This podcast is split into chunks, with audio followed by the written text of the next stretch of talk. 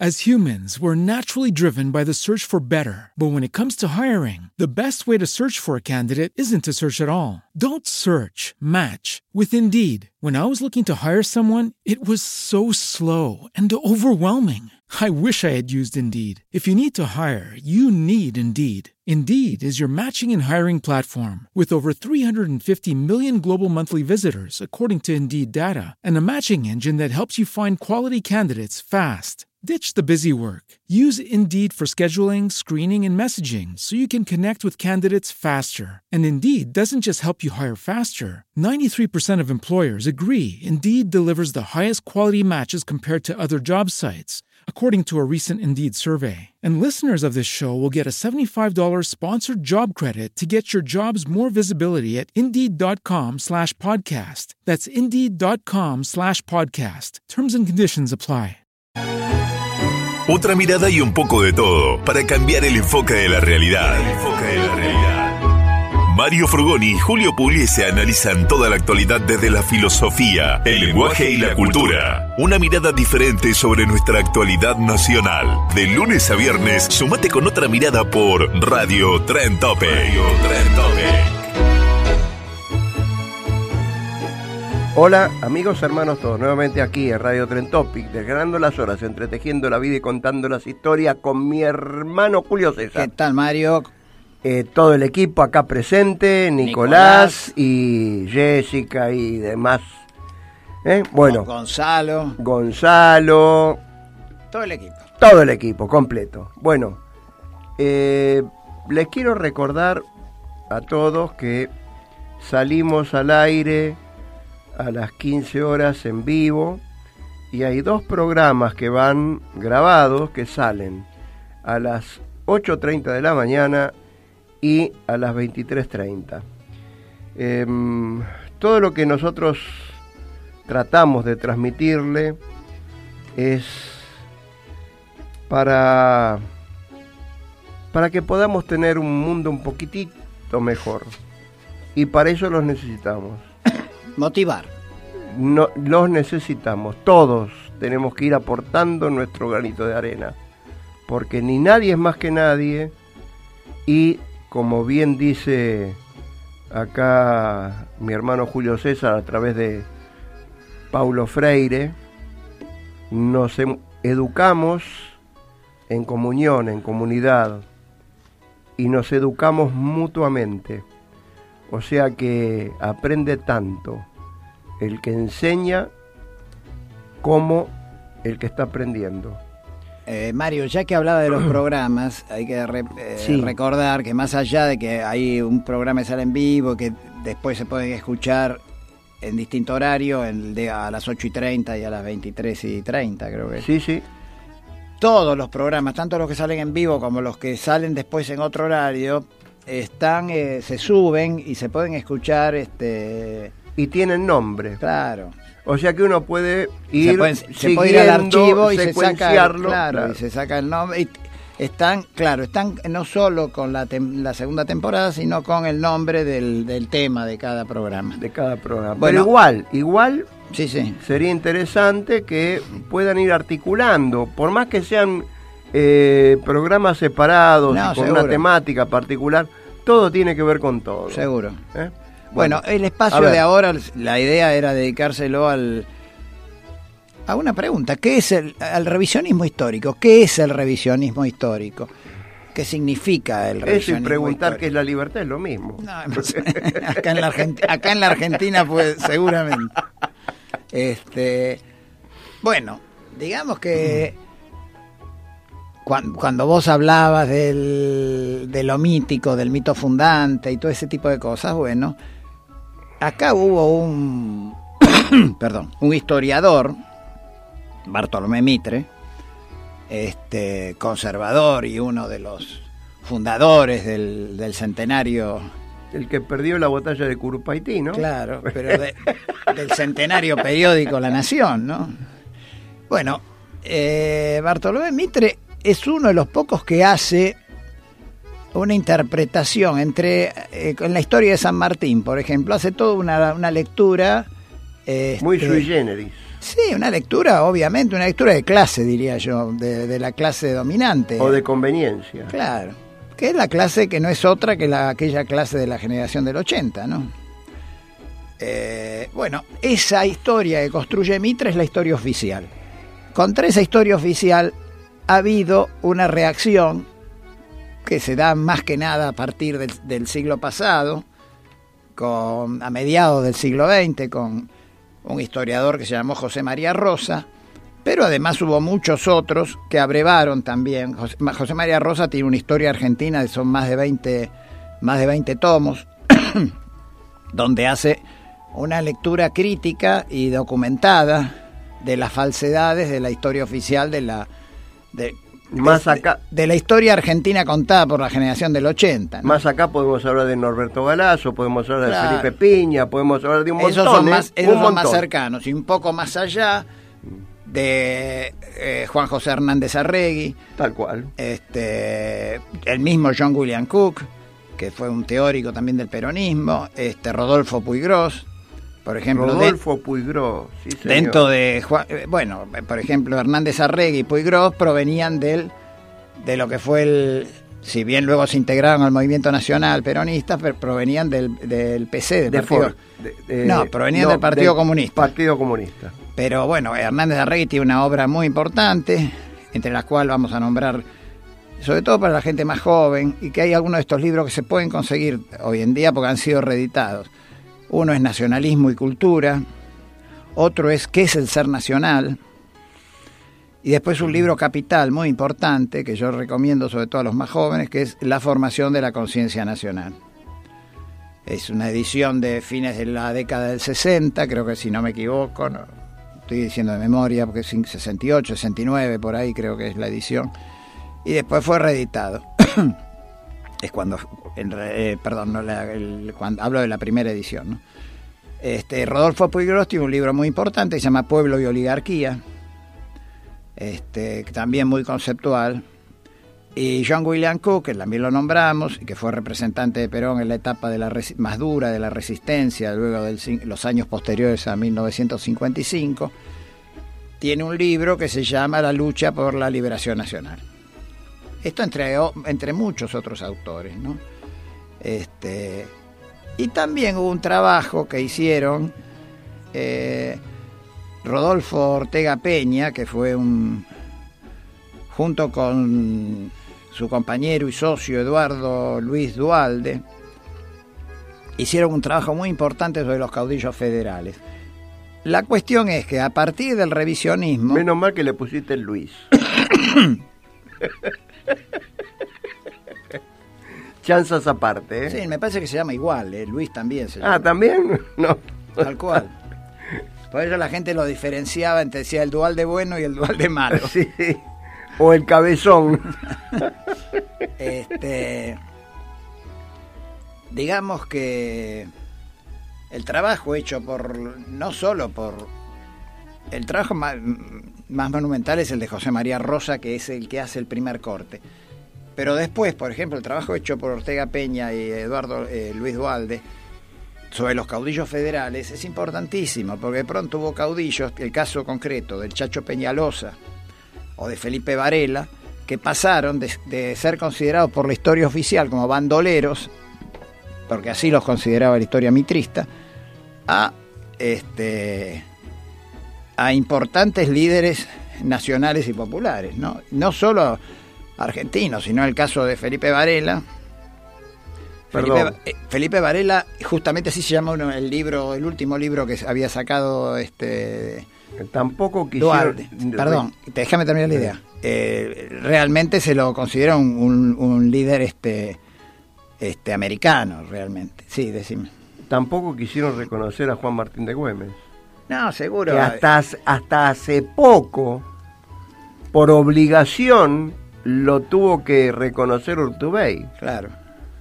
Porque verdaderamente, Macacha Güemes, mujer de la independencia si las hay, que ya vamos a hablar de ella, ya vamos a hablar de ella, que en un libro de Piña está Macacha Güemes. O sea, ¿De qué estamos hablando?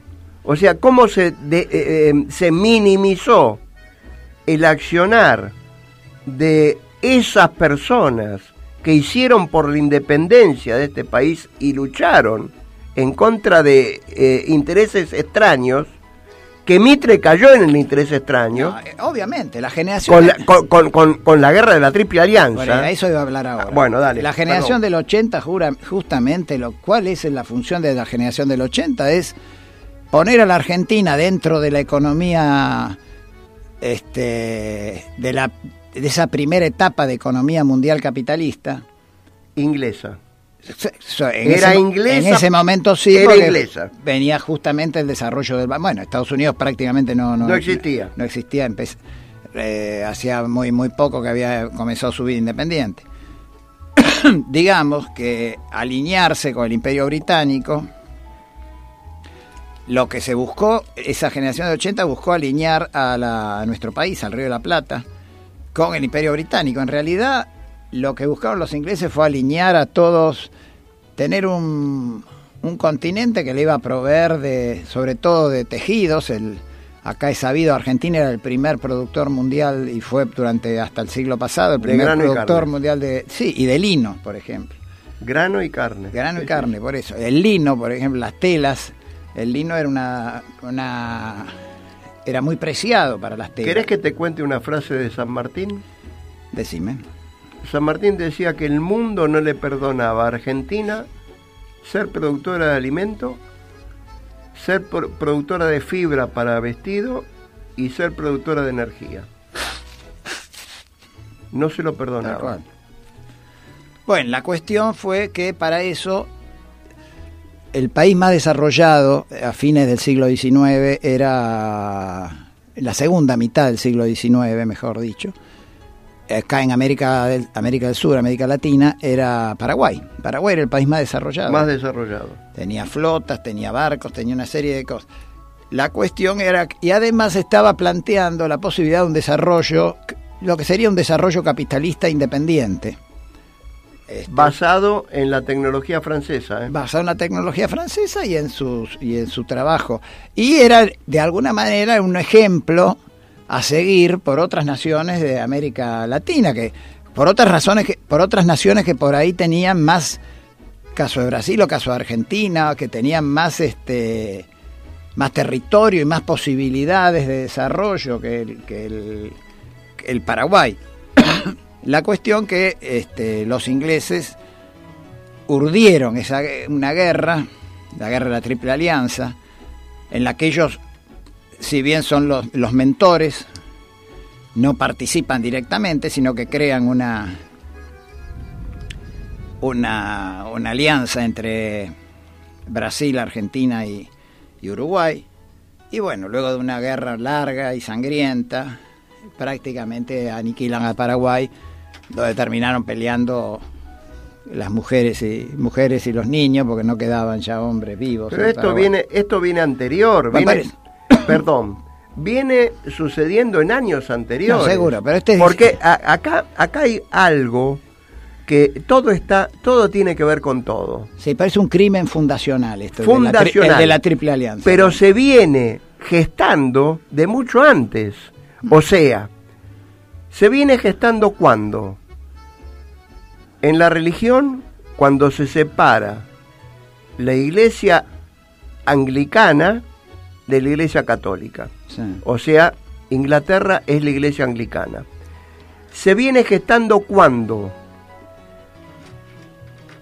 empiezan a separar a la banda oriental de, Arge- de- de- de- de Argentina Seguro. con la entrega de Manuel García en, en la guerra que habíamos ganado al, al- al- al Brasil, Seguro. se viene gestando cuando se separa el Paraguay también de Argentina, Sí, cuando se boicotó. y, eh, perdón, pero todo eso también tiene está ligado con la religión, porque a Paraguay verdaderamente lo hicieron los jesuitas. Sí, claro, es muy importante. Ojo, la, la labor lo hicieron los jesuitas. Hoy, hoy, los jesuitas son lo, lo- lo que la verdadera esencia de la religión católica en Paraguay. Vos fíjate que... O sea, todo tiene que ver con todo y quiero que, que sigan ese hilo, por favor. Pero además, Mario, vos fíjate que cuando Artigas tiene que exiliarse, Se exilia en Paraguay. se exilia en Paraguay en- No, en, una no. misión jesuita. Se. No al cohete. En ¿eh? mil och- eso fue a- aproximadamente alrededor No, del año 1800. No al cohete. Y me encantaría que puedan leer las crónicas de Bartolomé de las Casas. Sí, no, bueno. Bueno, y con eso, Mitre, Mitre tiene que ser tirado al inodoro. No, seguro. Lo tirado al inodoro. Los ingleses boicotearon desde el inicio la posibilidad de. Fíjate que la idea del, de, este, de Bolívar de crear la federación As humans, we're naturally driven by the search for better. But when it comes to hiring, the best way to search for a candidate isn't to search at all. Don't search, match with Indeed. When I was looking to hire someone, it was so slow and overwhelming. I wish I had used Indeed. If you need to hire, you need Indeed. Indeed is your matching and hiring platform with over 350 million global monthly visitors, according to Indeed data, and a matching engine that helps you find quality candidates fast. Ditch the busy work. Use Indeed for scheduling, screening, and messaging so you can connect with candidates faster. And Indeed doesn't just help you hire faster. 93% of employers agree Indeed delivers the highest quality matches compared to other job sites, according to a recent Indeed survey. And listeners of this show will get a $75 sponsored job credit to get your jobs more visibility at Indeed.com slash podcast. That's Indeed.com slash podcast. Terms and conditions apply. esa co- gran confederación americana, El gran pueblo sudamericano. que para eso fue precisamente el Congreso de Panamá de 1826. 1826, digo para que tengamos... Nosotros en esos años, Rivadavia mediante, estábamos intentando meter una de prepo a las provincias una constitución unitaria.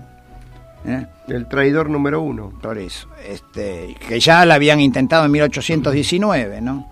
Esos son años capitales para entender qué pasó acá en el Río de la Plata y cuál fue esa previa, de alguna manera, esa generación previa a lo que después va a ser la generación del 80. Porque eh, eh, todo lo que quieran para condenar a Rivadavia, que, que, que contrae ese primer empréstito y todo, pero los Sarmientos, De- los Avellaneda, los Mitres son, van a ser los que van a llevar a- Bien, a- del adelante 20, del 20 al 80, esos 60 años son los que verdaderamente van a marcar la diferencia.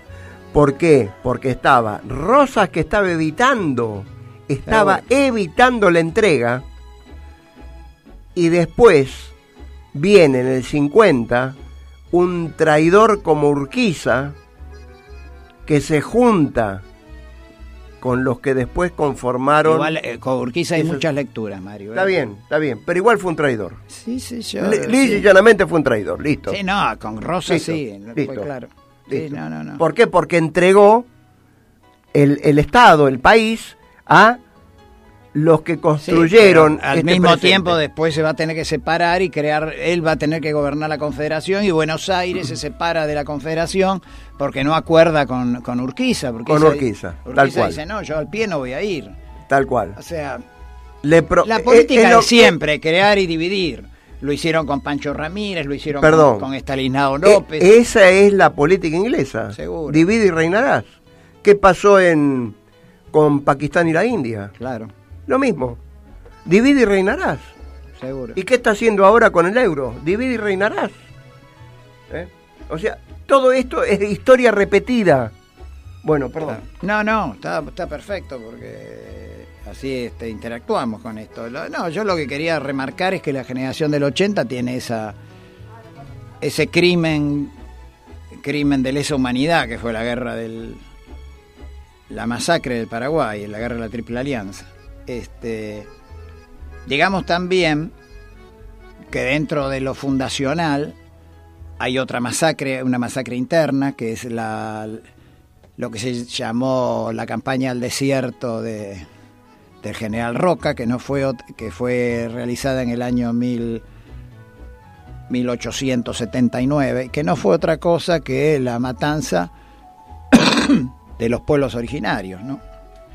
A sangre y fuego se, se, hizo esa, esa, esa masacre se corrió las fronteras, se, se masacró al indígena, no, no se lo integró a la, la nueva sociedad y, y además fue el, fue el primer robo, ¿no? el primer reparto de, de miles de hectáreas este, entre la tropa y, y los este, principales comerciantes de Buenos Aires. Eso fue la campaña al desierto. Y así también se puede entender el origen de, de, de una oligarquía, de nuestra oligarquía, ¿no? de la oligarquía argentina y, y las grandes extensiones de tierra que tienen algunos de estos, de estos, de estos sujetos. Bueno, volviendo al tema de que nos ocupa hoy del revisionismo histórico, es fundamental entender que cuál era el, el- el deseo de las provincias, ¿no? El deseo de las provincias era construir una confederación o una federación.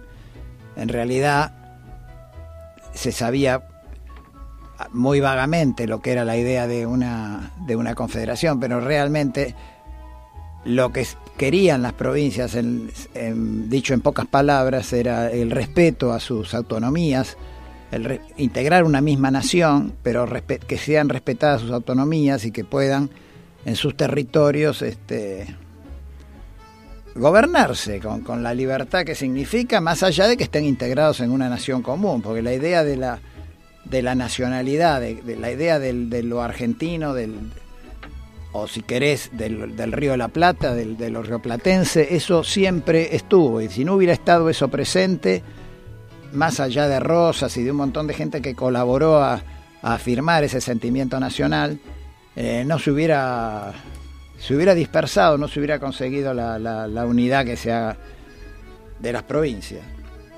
Bueno, digamos, para entender un poco el, el surgimiento de estos caudillos, es que enfrentaron a Buenos Aires con una escasez de recursos absoluta, porque sus recursos eran, por ejemplo, cuentan que Felipe Varela, que Felipe Varela trabajó, o sea, se, se enroló en el ejército de Chacho Peñalosa, y cuando muere el Chacho queda como este como principal principal caudillo digamos que esta gente recorría los, los, rancheríos y los pueblos del interior, donde se le iba sumando la gente y se peleaba como se podía, con el que podía, con un cuchillo atado en una caña ¿eh? y que se usaba de una suerte de lanza, contra un ejército regular, ¿no? contra el ejército de la Confederación de Argentina, ¿no? que era el ejército mitrista.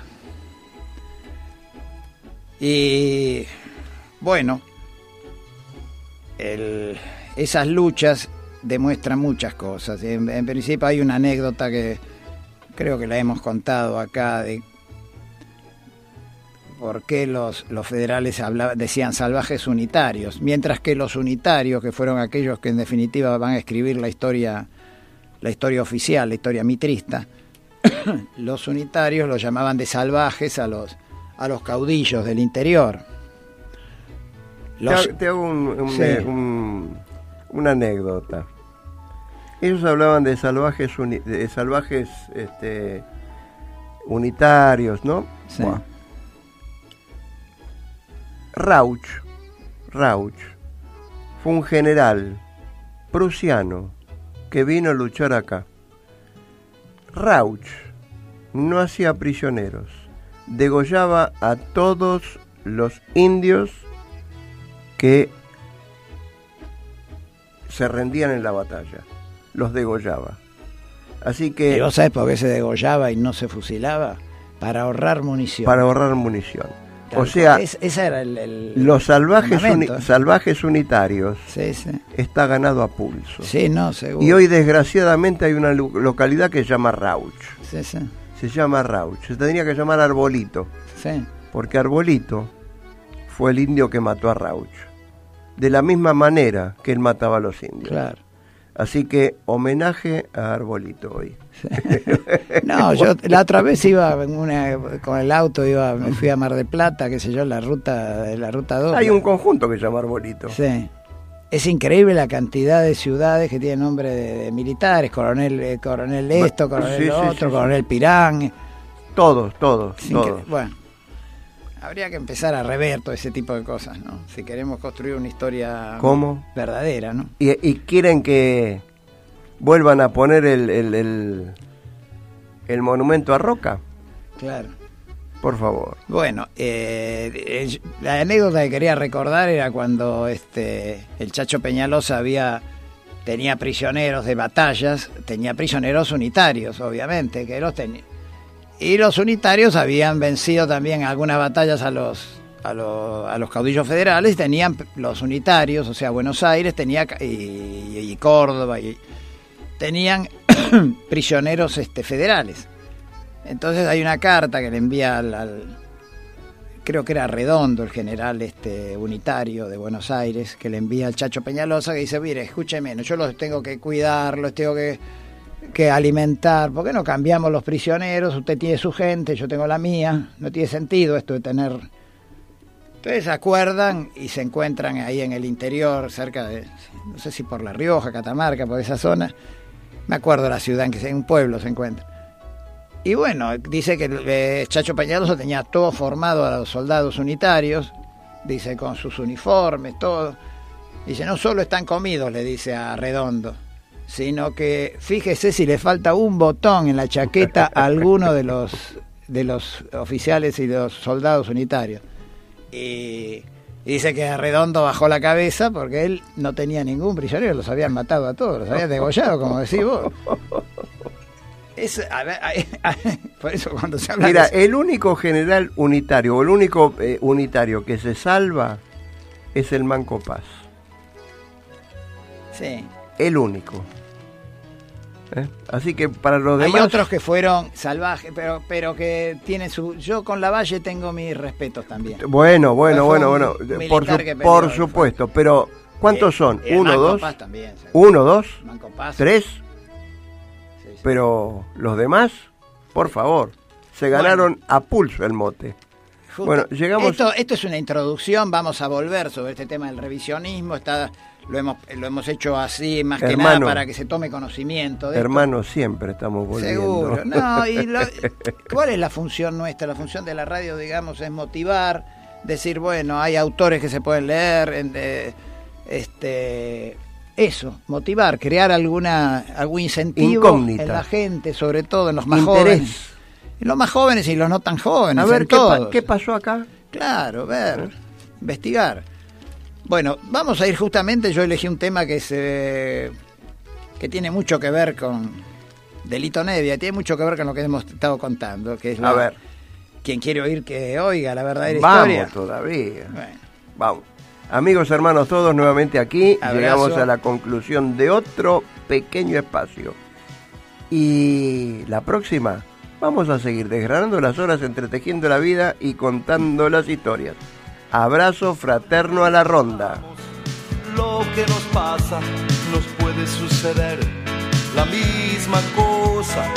Son esas mismas cosas que nos marginan, nos matan la memoria nos queman las ideas, nos quitan las palabras.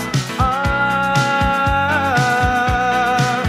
si la historia la escriben los que ganan, eso quiere decir que hay otra historia, la verdadera historia. Quien quiera oír, que oiga.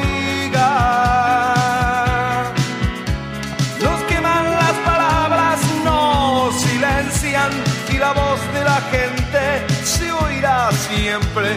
Inútil es matar, la muerte prueba que la vida existe. Cuando nos recordamos lo que nos pasa, nos puede suceder la misma cosa. Son esas mismas cosas que nos marginan, nos matan la memoria, nos queman las ideas, nos quitan las palabras. Ah,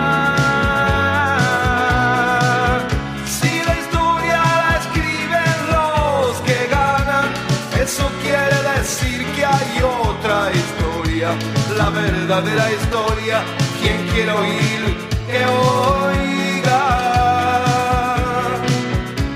Nos que malas palabras, no silencian y la voz de la gente se oirá siempre.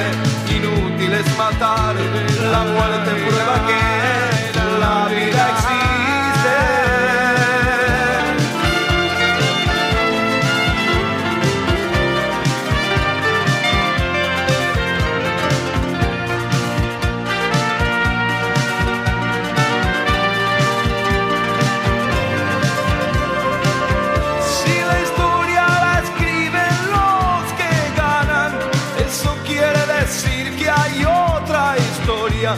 Verdadera historia. Quien quiera oír, que.